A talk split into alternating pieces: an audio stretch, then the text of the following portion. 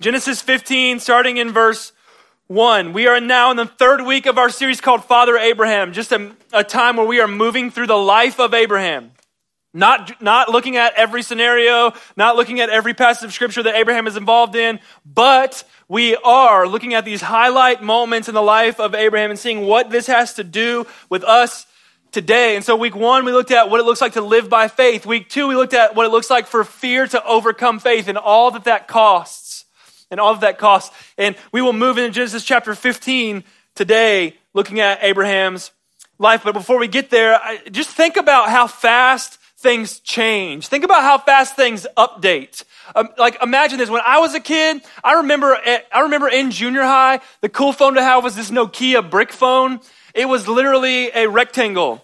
It was a rectangle and it had a black, like a whitish screen with some black letters, no color. It didn't do anything fancy. And I remember like the cool thing for it to do was to set it on vibrate and then have somebody call you and stand it up and watch it like dance around the table. That was like, dude, look at your phone. It's so cool, right? This is what was so cool. And then rapidly, I got into high school and the Motorola Razr came out, right? So the Motorola Razr was the phone of phones. If you're a really confident guy, you got a pink razor. It was just whatever.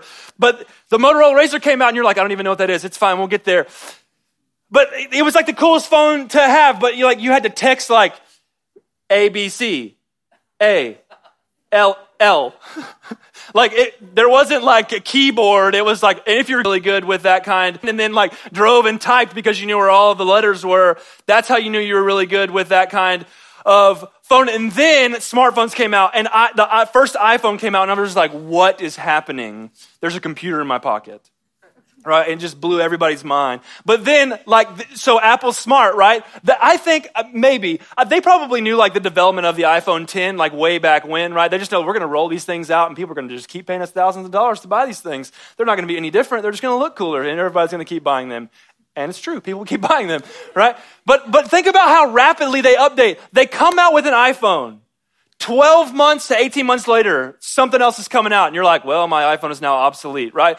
Like, think about this, right? So I just had to interact with this today. The last few generations of iPhone, they eliminated the auxiliary jack for the dongle. What is that?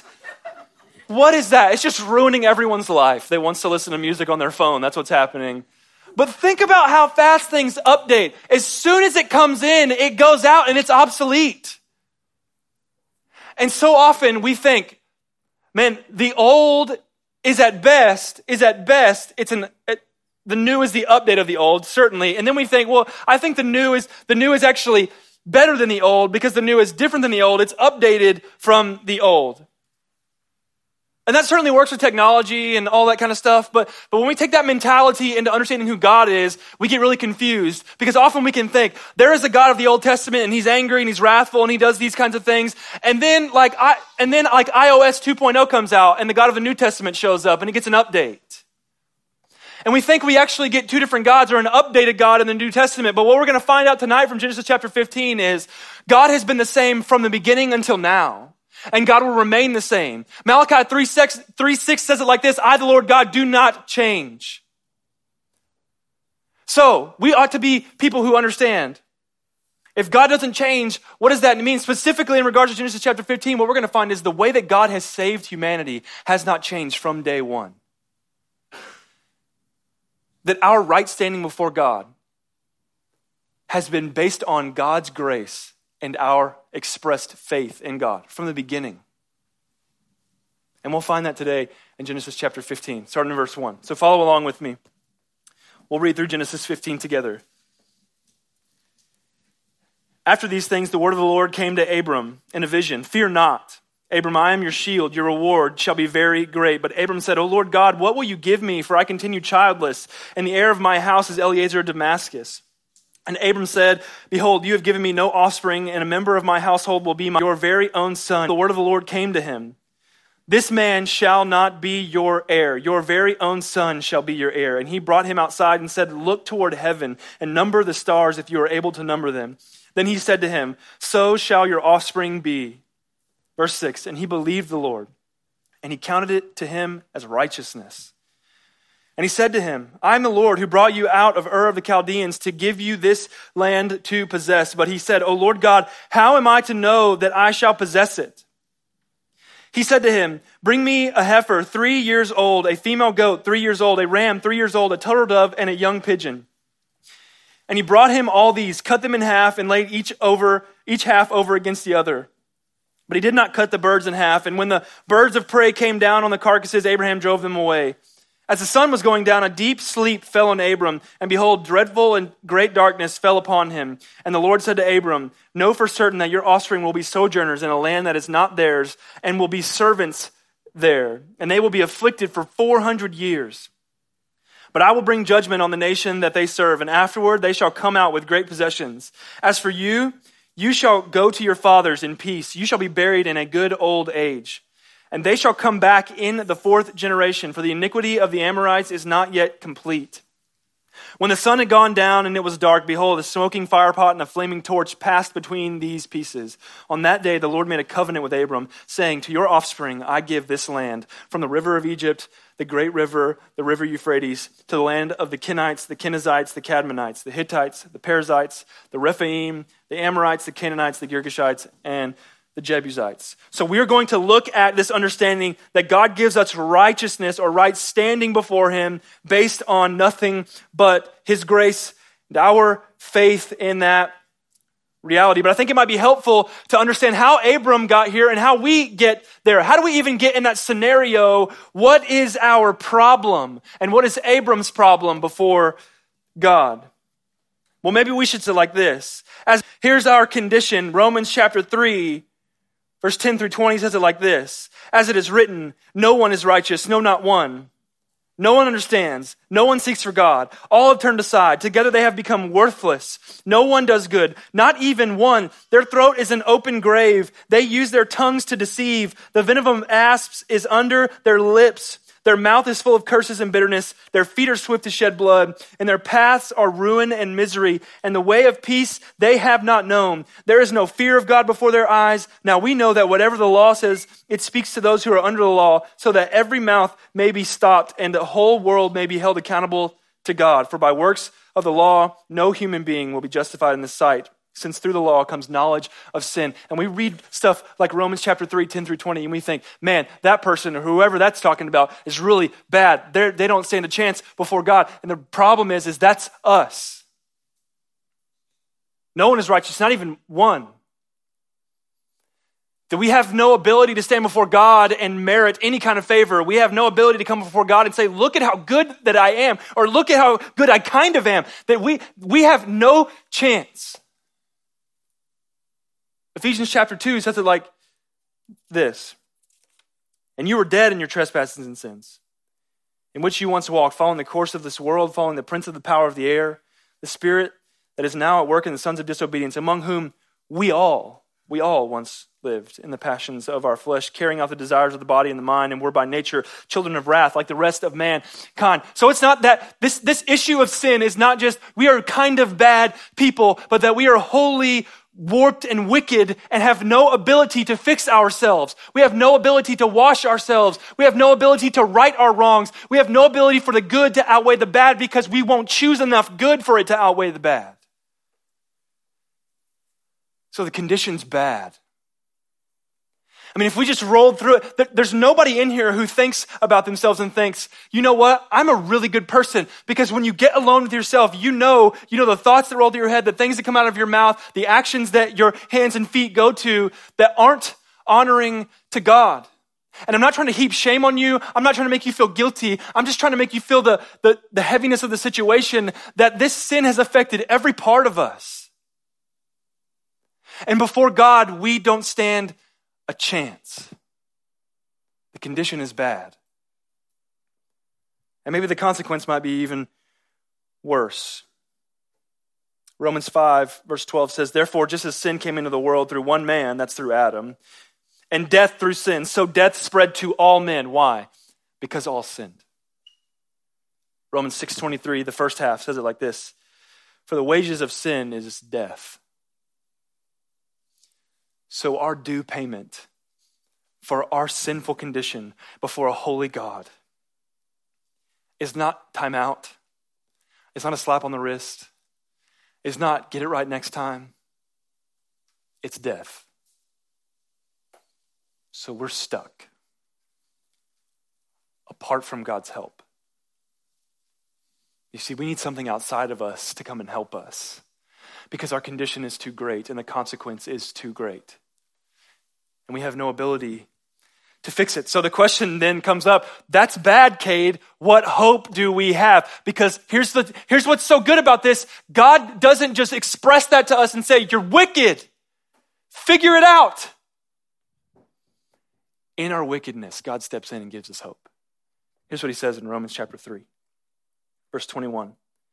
But now, the righteousness of God. Did you catch it? The righteousness of God, not of you, of God. The righteousness of God has been manifested. It has been like made known to us apart from the law, although the law and the prophets bear witness to it. The righteousness of God through what? Through faith in Jesus Christ for all who believe. For there is no distinction. For all have sinned and fall short of the glory of God. We know that. But here we go, verse 24. And are justified by his grace as a gift through the redemption that is in Christ Jesus, whom God put forward as a propitiation for his blood. So what's the hope? Here's what God offers to us, a way to be justified. God offers us justification through the blood of Jesus. Justification, say justification. Okay, big word, it's a $1,000 word, you gotta get it in your mind. It will matter for you for the rest of your life. But more than I want you to know the word, I want you to know what it means. So here's the working definition that we're gonna go off of today. This is what we're saying justification is.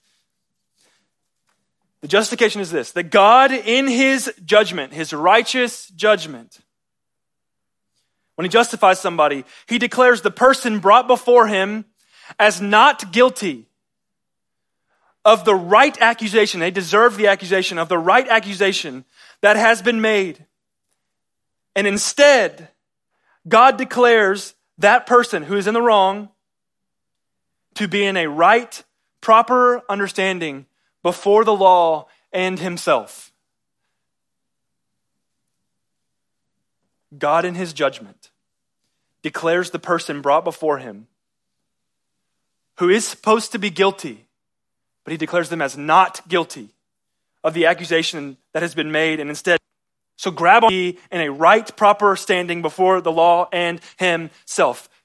So grab onto that, take a picture of it with your phone, put it in your brain. I don't care what you got to do, but this is what God does in justification. It is not that God just says, hey, what you did is really bad. You're not guilty just because I feel like it. But that's not what happens in justification. In justification says, you got it wrong and I am declaring you innocent because somebody stepped in your place and took your guilt.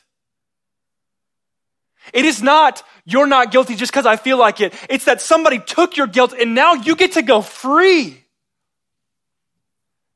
You see, if we really got a hold of what justification actually means when it says we are justified by the blood of Jesus, Jesus, the one who took on our guilt. If we got in our minds that this is what actually happens in salvation, we could not help but worship. We could not help but praise God. We could not help but speak to people about it because it becomes far more than believe God so you don't have to go to hell. It is believe in this God who has come and in your hopeless condition, stepped into your place where you rightly deserved to be guilty and to die. Jesus died. And you were justified. You were declared right when you were not right. But the question is, how can a God who is supposed to be just make a just judgment on a rightly guilty person, but declare them innocent? How can God do that and stay just? How can God do that and stay consistent? Because we said in the beginning, Malachi 3, I, the Lord God, do not change. So how is God just and how is God good in declaring a rightly guilty person innocent? We learn from Genesis chapter 15. How does justification happen? How do we become righteous. How do we become righteous? Here's the first thing on how justification happens. First thing that we're going to learn from Genesis chapter 15. Justification comes through faith alone. Justification, being right before God comes through faith alone. Look at Genesis chapter 15, verse 6. Everything that rolls out. God promises Abram, hey, this is going to be really good. I'm going to bless you. It's going to be great. And Abram's like, God, honestly, I just don't know if you're going to be able to pull it off because like, I've got this guy, Eliezer of Damascus. He's a servant and they, like, he's going to be the heir to my come out of you, like you and sexually what it's going to amount to. And God's like, no, bro, I'm going to give you your very own son. It's going to come out of you, like you and Sarah, you're going to get together. Y'all going to have a kid. That's going to happen. He says, how am I supposed to know, God? He says, go outside. Look up at the stars. Now I understand that when we look up at the stars here, you're like, look, there's 4 of them. But I don't know if any of you have like gone camping somewhere that's in the middle of nowhere. Like, not here. But this guy's in the desert. In the middle of the night. There's no street lights. There's no McDonald's arches. There's nothing. So for God to say on a clear night, look up, number the stars if you can, it would be overwhelming. It wouldn't be like 1, 2, 3, 4, 5, 6. I got it, God. It would be, God, that's a ridiculous request. There's millions. And that's the point. He says, number the stars if you're able to number them. And this is what God says. Then he said to him, so shall your offspring be, that there's going to be a lineage of people that come through you. And God promises that. And this is what Genesis 15:6 says. Look at it. Look at it with me. Genesis 15:6. And he, that's Abraham, he believed the Lord. And he, God, counted it to him as righteousness. That Abram, Jesus hasn't even walked the earth yet. Abram believed the Lord, and it was counted to him, credited to him, given to him as righteousness. That Abram's right standing before God, his justification before God came through what? Belief, faith, because our righteousness from the beginning until now and until Jesus returns will only come through faith. Belief. Well, belief in what? Faith in who God is, and faith in what God has done and what God will do. You see, it says that Abraham believed the Lord. He believed in who God was, that he is trustworthy, that he is good, that he is powerful, that there's none like him. Abraham believed the Lord. There's one God, and he is Yahweh. Abraham believed the Lord. And it was counted to him as righteousness. So he believed in who God was, and he believed in what God was doing and was going to do. That God was blessing Abraham in that moment, bringing him into a land, into the land of Canaan, which God showed him and said, this is all going to be yours, bro. So just him, but to God, he believes in that promise then, and he believes in God's future promise to not only provide a son to him, but to make a nation out of him, through which the people of Israel show up, and Jesus shows up. Abraham believed that promise, and God counted it, credited it, gave to Abraham righteousness. And that rightness came by faith alone, through faith alone. Abram brought nothing to the table. He didn't come and say, look, God, I'm pretty awesome, and so I'm pretty sure you should justify me before you, like me and you were good, right? Because the same sinful condition that I described at the beginning applies to Abram. So how is he going to be right before this holy God? It took faith that God was going to work where Abram couldn't. He had faith in what God would do. This is what it says in Galatians 3:8. Paul's giving a commentary on Genesis 15. He says this, and the scripture, foreseeing that God would justify the Gentiles by faith because they were going to come the nations, justify the Gentiles by faith, preached the gospel beforehand to who? Abraham, saying, it shall be all, in you shall all the nations be blessed. It's like, because people have an issue like, well, what did Abraham believe?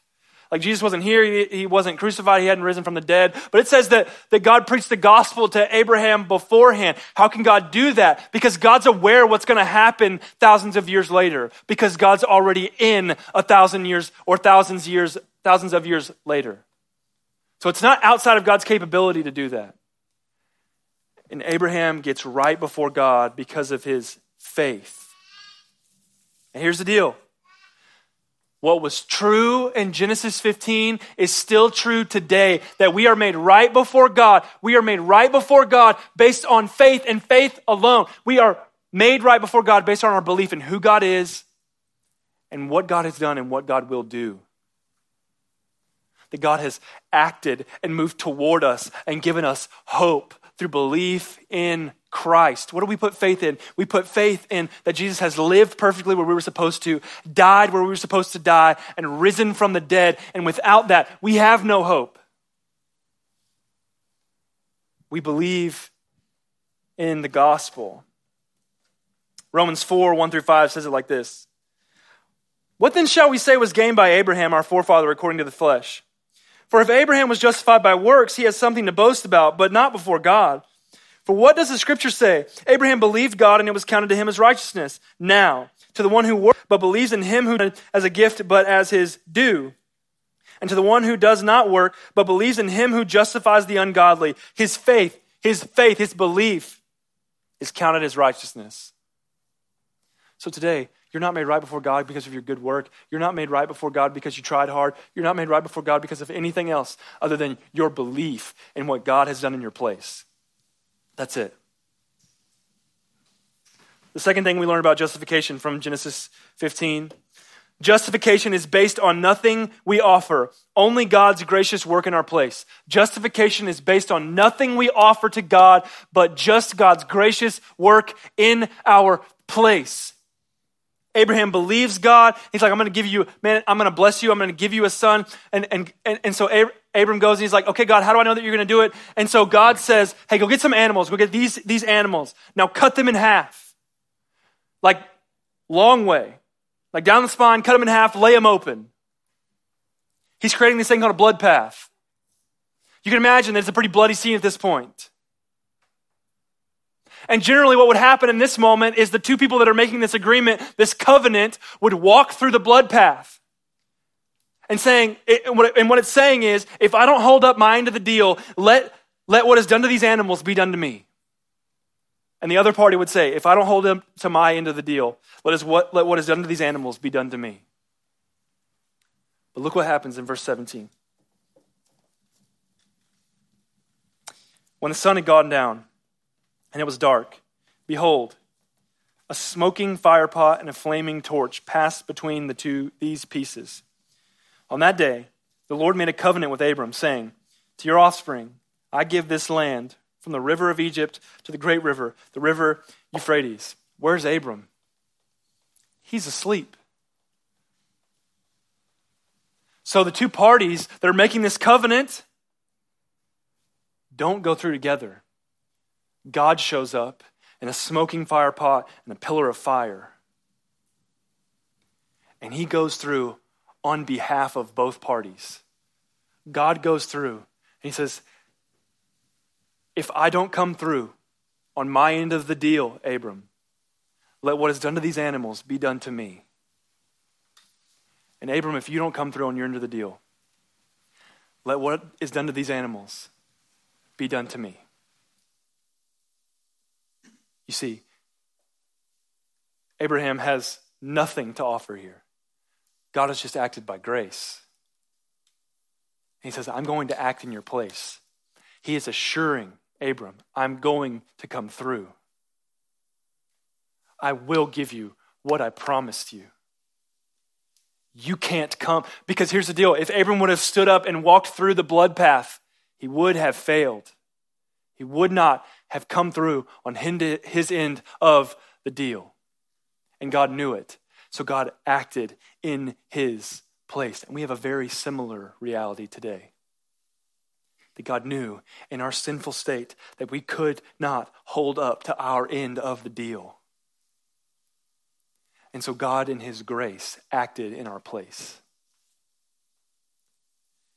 And it's as if the agreement was, hey people, if I don't hold up my end of the deal to bring salvation, let what is done to these animals be done to me. And if you don't hold up your end of the deal to walk before me blameless, let what is done to these animals be done to me. And Jesus shows up and is slain because we couldn't hold up our end of the deal and God acted in our place. You see, this is way better than believe Jesus so you don't have to go to hell. This is about a God who loved us enough to step in our place because he knew we couldn't hold up our end of the deal. It is not, hey, come and believe Jesus so you don't have to burn in hell forever. That is certainly a part of it, but it's more than that. It is come and believe Jesus and you get his righteousness. You don't get better. You don't get good. You get right standing. You were guilty and now God declares you innocent because he sees Jesus in your place. That is so different. That's so different. It's based on nothing we have to offer. It's based on God's gracious work in our place. So then what does that mean for now?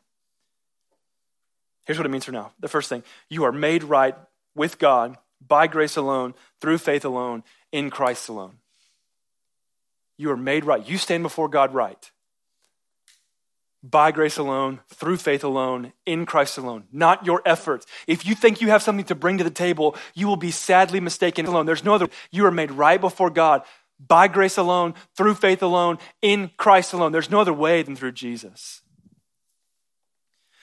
That same passage in Ephesians chapter 2, later on in verse 8-9, it says, "For by grace you have been saved, through faith, and it is not your own doing. It is a gift of God, not a result of works, so that no one may boast." We bring nothing to the table to get our salvation. We do not gain our salvation based on our goodness or our effort. It is given to us by grace, through faith in Christ alone. And that's not necessarily our problem as people who attend church pretty often. Obviously, we don't earn our salvation, right? A lot of us know that. This is probably where we have issue. Not only are we made right before God by grace alone, through faith alone, in Christ alone, but here's the deal. You stay right with God by grace alone, through faith alone, in Christ alone. Not only do you initially become right with God, not only does God welcome you into his family because of Christ in your place and that's it, but you stay in God's family. You stay in God's good graces. You stay as a pleasure of God by grace alone, through faith alone, in Christ alone. So often we get it messed up. We think you believe Jesus, you get into heaven, and then you get to work so you don't disappoint God. And I see this in you because it was in me. I sinned, so let me promise a bunch of things to God about how I'll read the Bible 100 times and I'll pray this many times and I'll go to church this many times just so he's better with me, so he'll actually be happy with me now. And it's just this ladder we climb and we get knocked down when we sin and we try to climb back up the ladder and we get knocked down when we sin. And you know what that is? It's exhausting and it's not Christianity. Because Christianity says you're made right with God and stay right with God by grace, through faith, in Christ alone. Alone. 1 Corinthians 15, verse 1 and 2 said this, "Now I would remind you, brothers, of the gospel I preached to you, in which you received," check this out, "in which you stand, and by which you are being saved, if you hold fast to the word I preached to you, unless you believed in vain." The gospel is enough to save you initially, and the gospel is enough to keep saving you day in and day out. You don't believe Jesus and go somewhere else. You don't believe Jesus and then get to work. You believe Jesus and keep believing Jesus. He is the one who acted in your place. It is through Jesus alone. Some of you are on this hamster wheel of Christianity, and it's not Christianity. It's just exhausting. And if you feel like you have to work for God to keep God happy with you, I would invite you to believe the gospel. that shows us your best efforts are worthless here. You couldn't get it right. And God knew it. So he acted in your place. And that's enough to get in, and that's enough to stay in. Does it matter if we obey? Sure. Because when we obey, it's an expression of love. If God acted like that towards us, why would we not want to express love to him? And when we obey, it's an expression of love. But obedience is not a means to get God's pleasure because we already have it in Christ. If we could get our heads around this, that God justifies us, God gives us righteousness, right? 2 Corinthians 5:21 says, God made him who knew no sin to be sin, so that in him we might become the righteousness of God. Jesus took our sin. We got his righteousness, not because you gave him anything other than your sin. You're made right based on nothing you did. And God has been working that from Genesis 15 to now, and will continue to do so until he returns.